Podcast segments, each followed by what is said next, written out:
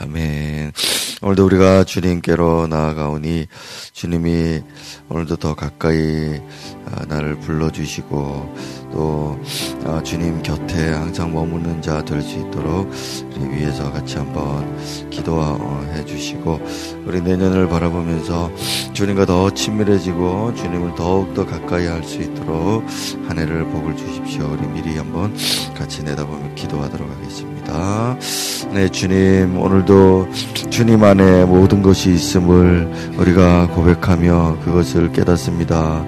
주님 안에는 온전한 평화와 은혜가 있으며 온전한 하나님의 사랑이 있습니다. 주님, 우리가 빈궁하고 우리가 힘이 들고 병들고 지치고 죄악에 빠져있고 또 수많은 실망과 낭패와 온갖 죄악에 허덕이고 있을 때에도 우리 주님 품 안으로 들어갈 때 이 모든 것에서 자유케 됨을 믿사오니 주님 오늘도 주님 가까이 있으며 주님과 더욱더 친밀해질 수 있게 하여 주옵소서. 내년에도 주님 은혜 안에 있기를 원합니다. 주님 우리가 우리의 뜻으로 주님께 가까이 갈 수 없사오니 주님께서 은혜를 베푸셔서 내년 한 해 동안에도 올해보다도 더욱더 가까이 친밀하게 주님 안에 머무는 그런 우리들이 될 수 있게 하여 주옵소서. 주님만이 희망이시고 주님만이 나의 소망이시며 나의 모든 것이 되시오니 주님 붙잡으소서. 더욱더 충만하게 하심으로 모든 성도들이 내년 한 해 동안에도 주의 가까이서 섬기는 자들 되게 하여 주시옵소서. 주님 우리의 찬송과 또 우리의 경배를 받아주옵소서. 주님 우리의 모든 것이 되십니다. 우리 예수님 이름으로 기도드립니다. 아멘. 자, 오늘 잠언 28장 15절부터 28절, 잠언 28장 15절부터 마지막 절까지입니다. 우리 한 절씩 교독해 나가겠습니다. 가난한 백성을 압제하는 악한 관원은 부르짖는 사자와 주린 곰 같으니라.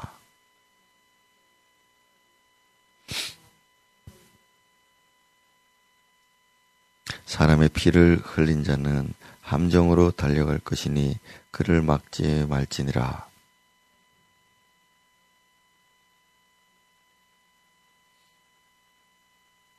자기의 토지를 경작하는 자는 먹을 것이 많으려니와 방탕을 따르는 자는 궁핍함이 많으리라.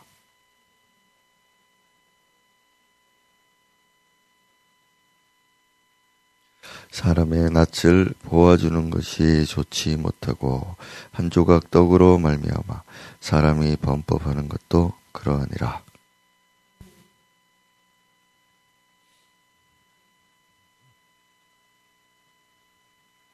사람을 경책하는 자는 혀로 아첨하는 자보다 나중에 더욱 사랑을 받느니라.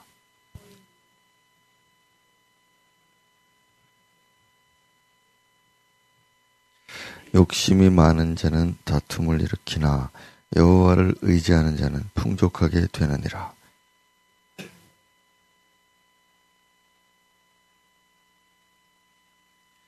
가난한 자를 구제하는 자는 궁핍하지 아니하려니와 못 본 채 하는 자에게는 저주가 크리라.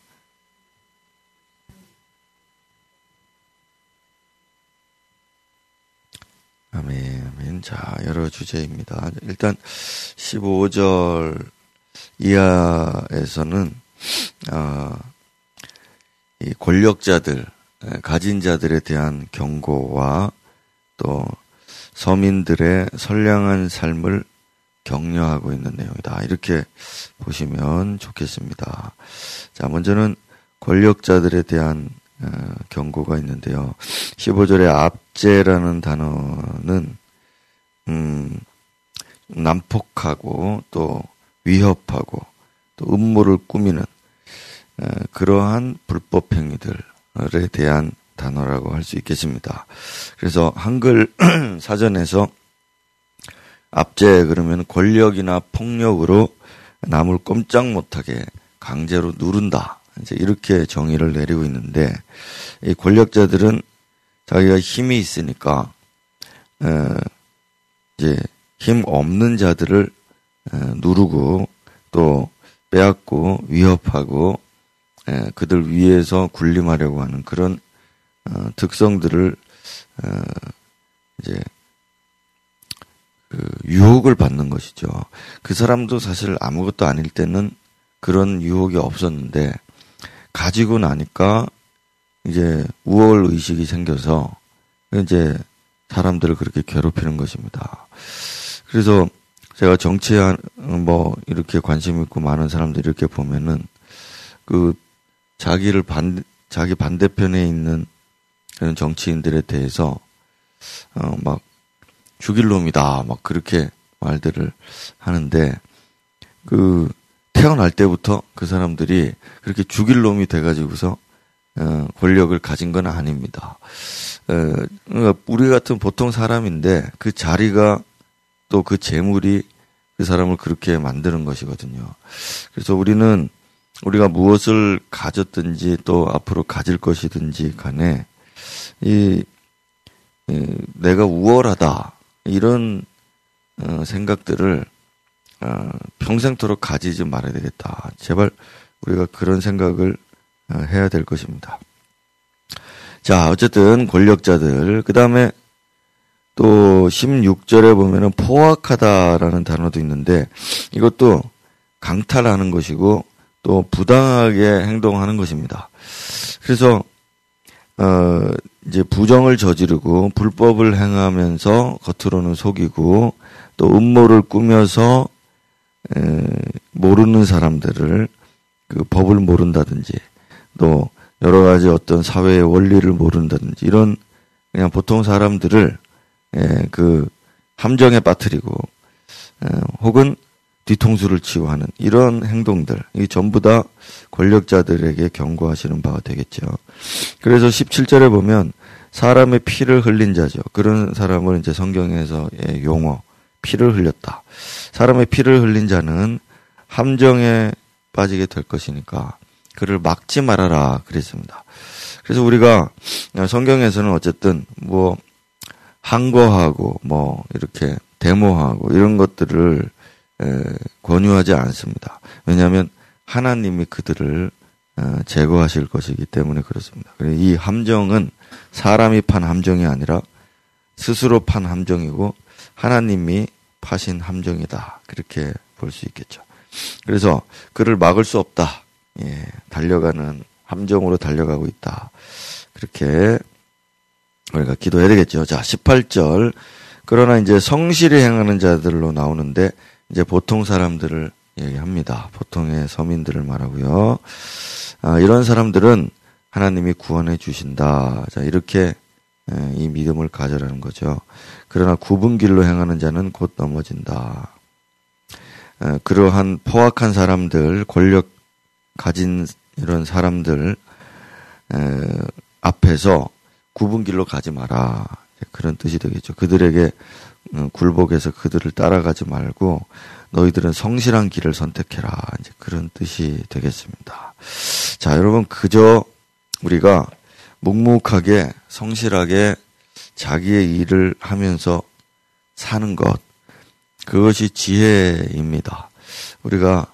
우리에게 주어진 하나님이 주신 이 일들에 대해서 소명감을 가지고 묵묵하고 성실하게 그 처지에서 그 상황들을 감당해내는 것 이것이 지혜다. 하나님의 특별한 어떤 간섭이 없는 한 우리는 이렇게 성실하게 사는 것을 추구해야 되겠습니다. 19절에서도 성실하게 일하는 것에 대해서 권고하시죠. 자, 이 방탕이라는 단어가 19절에 나오는데요. 자기 토지를 경작하는 일은 잘 안 하면서 방탕을 따른다.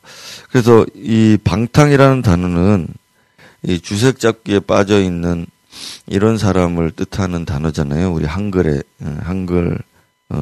의미로는 그렇지만은 여기 원래 단어는 헛되다 그런 뜻입니다.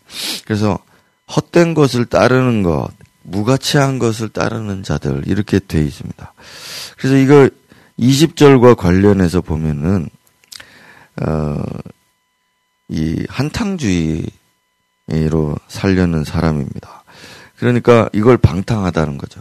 이게 그냥 하루하루에 성실하게 살려는 대신에 무언가를 그냥 크게 한탕을 해서 막 나의 이 환경에서 내가 벗어나야지, 혹은 뭐 한몫 잡아야지 하는 이런 태도들, 이걸 전부 이제 방탕하다, 이제 그렇게 말씀을 하는 거죠. 그래서 우리는 역시나 성실하게 일하는 삶이 우리에게는 너무도 중요한 거구나. 자, 우리는 영적으로 이쯤에서 한번 생각해 봅시다. 영적으로도 우리가 성실하게 우리의 신앙생활을 꾸준히 감당하는 것이 좋습니다. 그래서 뭔가 막 뭐 이렇게 큰 은혜 받아가지고 갑자기 사람이 바뀌는 거, 그것도 좋죠. 그것도 반드시 있어야 되겠죠. 그러나 꾸준한 삶이 중요합니다. 제가 강도사 때 새벽 기도를 자꾸 빠지니까 목사님이 불러다가, 자네 기도 오래 할 생각하지 말고 빠지지나 말게, 이렇게 말씀하셨어요. 한번 기도하면 제가 오래 기도하니까 목사님이 불러다가, 자네 오래 기도할 생각하지 말고 빠지지 말게. 그때는 불만이 있었는데 이제 그 나이 돼 보니까 옳소이다. 꾸준한 것이 우리의 체질이 되는 것이고 그게 더 중요하다 깨닫습니다. 그래서 성실한 거죠. 성실한 게 중요하다. 뭘 한 번에 많이 해가지고 깊은 샘을 파야지 그러지 말고 꾸준하게 하는 거, 그게 중요하다. 예, 자문의 지혜에서 찾아봅니다. 자, 그 다음에, 그래서 이제 20절에 보면 이런 사람이 충성된 사람이다라는 거죠. 그래서 속히 부하려고 한탕을 하려고 하는 자는 결국에 형벌을 받게 된다. 이제 이렇게 되는 겁니다. 자, 21절로 넘어가서는 다시 높은 사람들에 대해서, 가진 사람들에 대해서 말하는데, 재판이나 거래 등에서 이제 얼굴을 봐주는 겁니다. 얼굴로 구별한다는 뜻이거든요. 그래서 지인 특혜를 금지하고 있는데, 그래서 이제 우리는 21절을 통해서 우리의 이제 이 사소한 일면식이나 아니면은 어떤 이익을, 이 사소한 이익을 얻기 위해서 큰 것을 잃어버리는 이런 경우를 많이 보죠. 여러분들이 무슨 뇌물 받았다 그래가지고 잡혀가는 그런 정치인들 보면은 뭐 100만 원 받아가지고 잡혀가는 사람도 있습니다. 1000만 원 받고 잡혀가는 사람도 있습니다. 여러분, 그 사람들 재산이 수십억, 수백억 있는 사람들입니다. 그 높은 지위를 어떻게 그것과 바꾸었느냐. 예, 일면식 때문에 그렇습니다. 아는 사람이 돈 몇 푼 쥐어주면서, 아이고 얼굴 좀 봐주십시오, 이런 거죠. 그래서 그 당장 그 1000만 원 없어서 그렇게 한 게 아니라 그 얼굴 때문에 그렇게 된 건데, 이런 일이 뭐 우리 현대에도 있으니, 만약 여러분 우리가 그런 무언가를 결정하고 할 수 있는 위치에 있을 때, 이거 얼굴 봐주는 거, 이거 참 끊어내는 게 특별히 우리 한국 사회에서는 어려운데, 예, 의외로 흔하게 벌어지는 일들이니까 우리가 처음부터 단호하게 막 그렇게 하시는 게 좋을 것이다. 얼굴 봐주지 말고. 자, 그 다음 22절. 악한 눈이 있는 자는 재물을 얻기에 급급하다. 이게 원래 단어는요, 이 재물을 얻기에 급하다 이렇게 되는데, 원래 원어를 해석을 하면 재물을 따라서 서둘러 간다, 그렇게 됩니다. 그러니까 재물이 저 앞에 있으니까 이 악한 눈이 있다. 재물의 눈이 어두웠다. 그래가지고 재물만 보이기 때문에 막 재물을 향해서 달려가는 겁니다. 막 종종걸음으로 빨리 그 잡으려고 막 달려간다는 뜻이고, 그 다음에 뒤에 있는 빈궁이 자기에게로 임하는 줄은 알지 못한다. 이 얘기는 빈궁이 자기 집으로 들어온다는 뜻이거든요. 그러니까 그 돈만 보고 막 달려가다 보니까 자기의 가난과 또 이 패망과 파멸의 어떤 이런 어둠의 그림자가 자기 안으로 들어오는데도 그건 안 보이는 겁니다. 그건 안 보이고 눈이 멀어서 그것만 보이는 것이죠. 자, 이게 우리 보통 사람들의 일입니다. 그래서 우리가 오늘도 기도하는 이유는 이런 눈을 띄워달라고, 영적인 분별력이 있어서 오늘 나에게 벌어지고 있는 일들을 잘 볼 수 있도록 하는 이런 눈, 빈궁이 찾아오는 줄을 알지 못하는 이런 눈을 벗어버려야 되겠죠. 자, 그 다음에 23절에 사람을 경책하는 자는 아첨하는 자보다 사랑받는다 그랬는데, 여기 보면 나중에라는 단어가 있는데, 이 나중에라는 단어가 빛나는 단어입니다. 지금 당장은 아첨하고 칭찬해주고 격려해주고 그것을 좋아하죠. 좋아하지만 그렇게 사람이 살게 되면 나중에는 그 사람이 잘 안 될 게 분명하기 때문에 그것으로 나중에 나를 원망하게 되잖아요.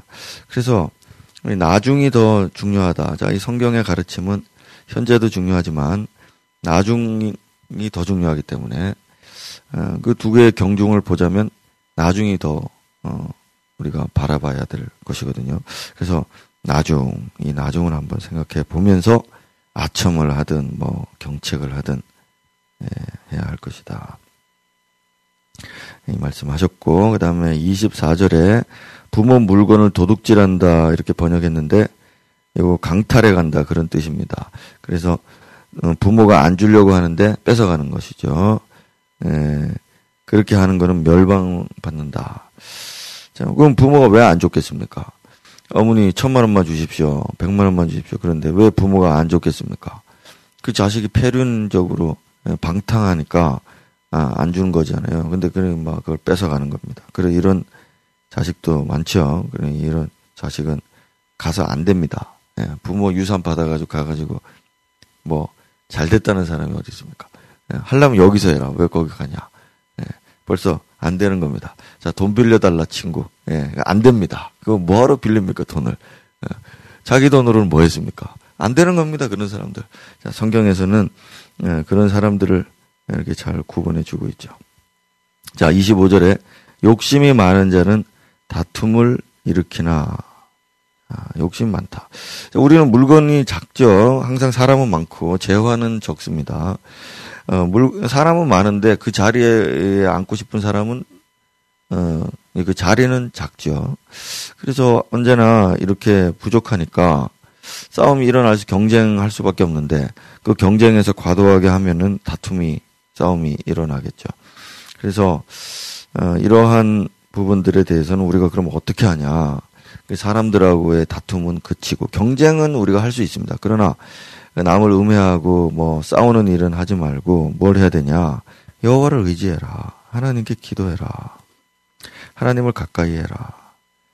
26절도 그러한 뜻입니다. 하나님, 자기를 믿지 말고 자기 의지하지 말고 하나님 의지해라.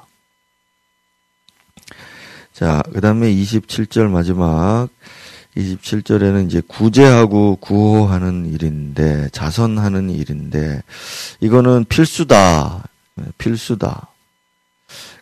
내 눈앞에서 외면하는 것은 큰 죄다. 우리 선택으로 그냥 뭐 요번에는 안 해야 되겠다 이렇게 하죠. 근데 헌금도 마찬가지죠. 이게 안 해야 되겠다. 그러지 뭐 이거는 필수입니다. 필수. 왜일까요? 당신 앞에 그 가난한 자를 보내신 하나님을 모욕하는 것이기 때문에 그렇습니다. 내 눈앞에 그 사람이 있을 때는, 그거는 하나님이 내 눈에 들게 하신 거니까. 거지 나사로 이야기 알죠? 거기 보면은 뭐라고 되어 있는가 하면은, 부자가 큰 죄를 지은 대목이 없습니다. 없어요. 무슨 죄 지었냐? 그 대목에, 누가복음 16장에 그 대목에 보면 나사로라고 이름하는 한 거지가 있는데 버려두었다 이렇게 되어 있습니다. 그러니까 매일 그 집에, 자기 집 앞에 들러드는데 나사로를 그냥 버려뒀습니다. 그래서 그 죄 때문에 지옥에 간 겁니다. 그래서 우리는 다시 한번 이 겨울에도 또 이런 거 있죠. 우리도 이런 일들에 대해서 관심을 가지고 이렇게 하시고, 또 여러분들의 헌금이 이런 데 잘 쓰일 수 있으면 좋겠습니다. 자, 우리 30분에 기도하겠습니다. 자, 오늘 같이 한번 기도합시다. 저는 성실이라는 단어가 나오지는 않았지만 내용으로 많이 묵상이 됐습니다. 성실한 것이 과연 무엇일까? 나는 그것을 지지하고 그걸 원하고 바라고 있는가? 또 그렇게 하는 사람들을 알아봐주고 그런 사람들을 높일 수 있는가? 여러 가지 이런 생각들을 하게 됩니다.